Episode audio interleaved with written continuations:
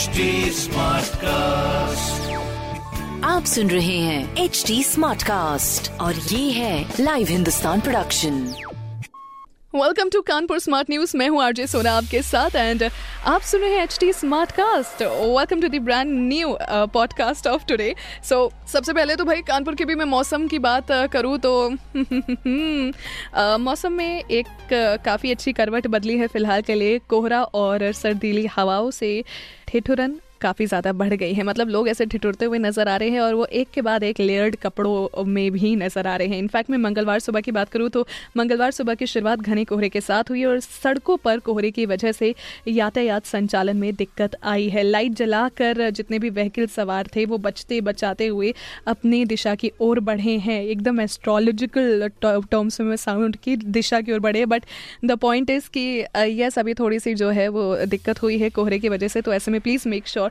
कि आप हमारी कानपुर की जो सड़कें हैं, उस पर आराम से चल रहे हैं। वैसे भी आराम से चलने का एक बहुत बड़ा रीज़न भी है, क्योंकि कानपुर में गड्ढे बड़े फ़ेमस है तो गड्ढे आपको बिल्कुल एकदम डाउन टू अर्थ रखने में मदद करने वाले इस कोहरे के टाइप वेल हमारी दूसरी खबर जो है, वो कानपुर चिड़ियाघर से जुड़ी हुई है, जहाँ पर सात महीने बाद पटरी पर दौड़ी सी एन जी बाल ट्रेन और सी एन जी बाल ट्रेन की अगर मैं बात करूँ तो शनिवार को पटरी पर ट्रेन चलाने से पहले शुक्रवार को ट्रायल किया गया था। इसके बाद ही जो ऑडियंस थी, उनको बैठाया गया और बाल ट्रेन का टिकट बच्चों के लिए पच्चीस रुपये और बड़ों के लिए पचास रुपये है which is I think which is nominal also and Kanpur का चिड़िया घर यार चिड़िया घर है, वो देखने लायक जगह है। और इतना बड़ा है कि मतलब यू नो हर कोई वहाँ पर बहुत लंबे समय तक के लिए घूम नहीं सकता एटलीस्ट पैदल नहीं।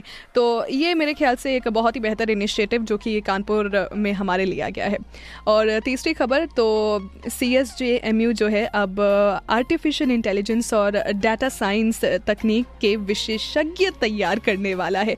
इनफैक्ट ये केवल विश्वविद्यालय के तमाम कार्यों को आसान बनाने वाले हैं। और ये ना केवल यूनिवर्सिटी के तमाम कार्यों को आसान बनाएँगे इनफैक्ट जितने भी स्टूडेंट्स हैं ना, उनको भी एक अत्याधुनिक तकनीक से रूबरू करवाएँगे। वो कहते हैं ना that way there a will there a way तो आई थिंक ये एक बहुत ही, कानपुर का जो फ्यूचर है वो फ़िलहाल के लिए ऐसे स्टूडेंट्स के लिए काफ़ी ब्राइट नज़र आ रहा है, जहाँ पे वो आर्टिफिशियल इंटेलिजेंस के ऊपर एक बहुत शानदार इनिशिएटिव भी चालू कर सकते हैं और एक्सपेरिमेंट भी चालू कर सकते हैं। लेकिन ये एक्सपेरिमेंट कितना कारगर होता है, ये देखेंगे हम ज़रूर बाद में। और ऐसी अन्य तमाम स्मार्ट न्यूज़ के लिए आप पढ़ सकते हैं हिंदुस्तान अखबार। कोई सवाल हो तो हमसे ज़रूर पूछे फेसबुक इंस्टाग्राम एंड ट्विटर पर हम आपको मिलेंगे एच टी के नाम से।